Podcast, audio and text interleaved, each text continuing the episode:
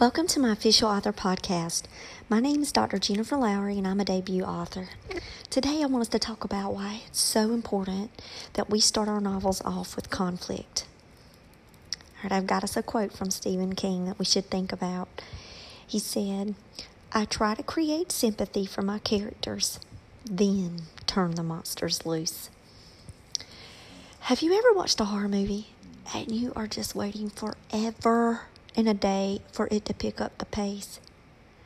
I experienced this just last night with a film that we chose to watch on my birthday, no less. An hour in, I had to convince my husband we had to cut it off. It, and it wasn't that it was low budget. That doesn't bother me because I, I like the stories in a lot of these low budget movies. But it was just a bunch of mess. And it just wasn't going anywhere. And I was thinking, I've just wasted an hour of my life on this trash. So we cut it off and we found another one that was really worth watching. And even though it might have started off a tad bit slow, I got hooked in wanting to see this character change.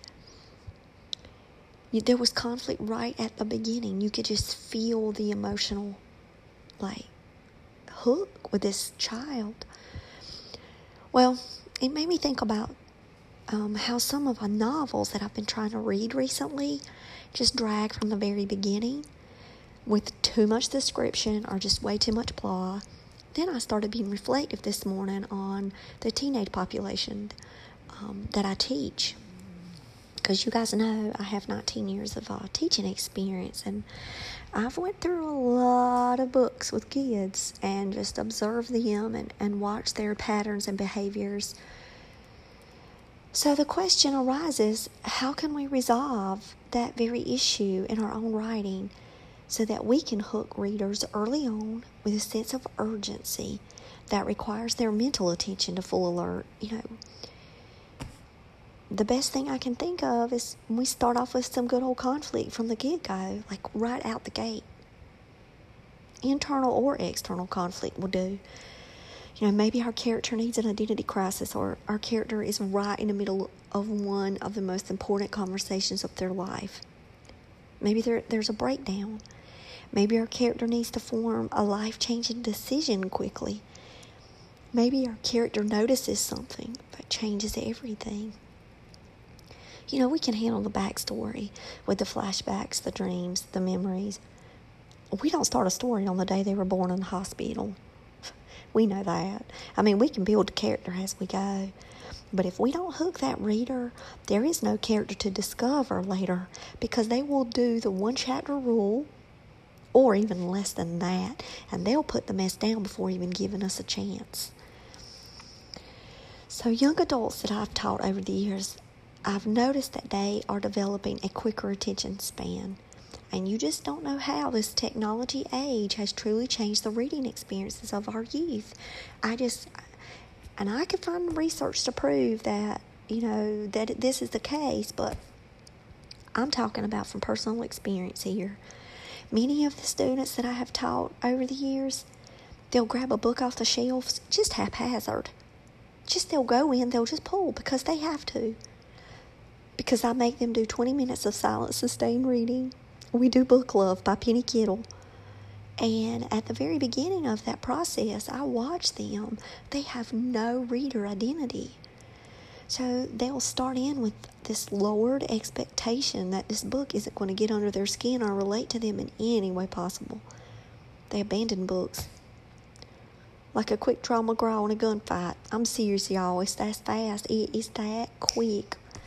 So within those first few pages, we have to make them wonder or question or get that eyebrow raised in a way that makes them consider the book in their hands as a worthy opponent against the screens we are competing with.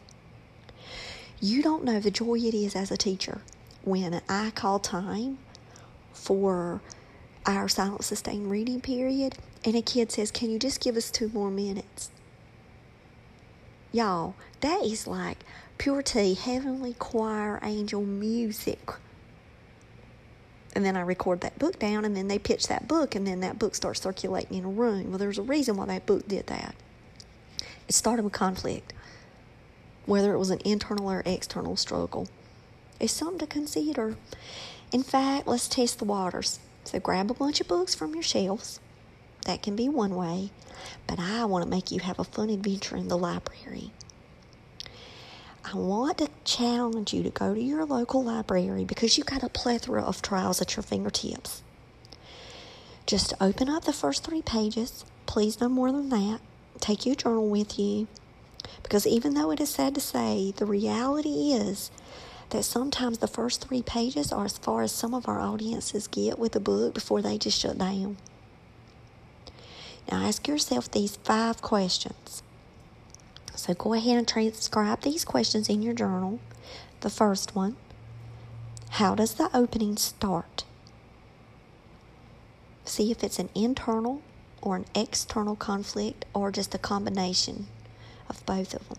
Number two, what is pleasing to the reader or what grabs the attention? Is it the conversation, the description, something about that character? Number three, if you could have five minutes with that author about their first three pages, what would your conversation sound like? Write it down. Number four, how can you improve upon the techniques they used? Or is it just brilliant? Number five, which emotional meter did you register at? So here's your options. You're either going to have the loved it immediately, the not sure about this, or the boring. Now, based on my experience working with high schools, um, t- students, it's usually one extreme or the other. It's usually these three responses. I receive them all the time when I conference students with them uh, as they read. So, your author challenge do that, and then, if you would like, take it even further. Grab a few random librarians I would ask you to seek out patrons and try for your own market audience if you can. I mean, you can even recruit your family or friends to do this if you don't want to approach strangers, especially if you have readers in your family that are your market audience. Just go do a road trip, grab all your cousins, y'all, and then go out for coffee afterwards and talk about the experience. But I think the stranger challenge could be fun too. Um, explain to them that you're doing an author research experiment or that you're doing an author project and you need their input. And test those same questions out on them. And then, as you're listening back, what did you discover from those readers? What were their preferences? Catalog them in your notes for future reference. Build you a little a journal section about this. Share it on the blog and tell me what you discover. I know that this work we live in can be what we make of it. You know, we have to be active, connect, and communicate in order to step out of our own ways of looking at a novel or story. We have to see the market trends, the capturing of hearts and minds, the audience response, or release the purpose of who we're writing for. Give it a shot. I dare you. My son and I uh, are going out today on an errand and we're going to do it. I'm doing this journey right along with you. I think this is just a brilliant idea.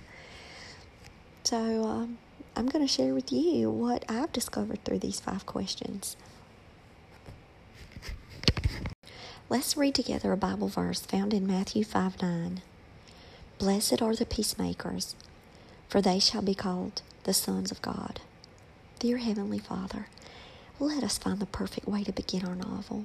Give us the courage and the strength to get out of our comfort zone and to go out and communicate with others about books. Then give us the words that we are meant to say. Let it be a repeating from your Spirit, God. When the conflict arises, Lord, let us give our characters the solutions that would bring empowerment and change to the lives of our readers. Let them learn from the mistakes of the characters. Let them apply the instruction to their own lives. Let the writing that we do count. Let our readers become the peacemakers and serve you, Lord. Let our writing be to glorify you. We ask you this in Jesus' name. Amen and amen. So write something inspiring today and share it with the world. Thanks for joining me on Jen Lowry Writes. Have a blessed day.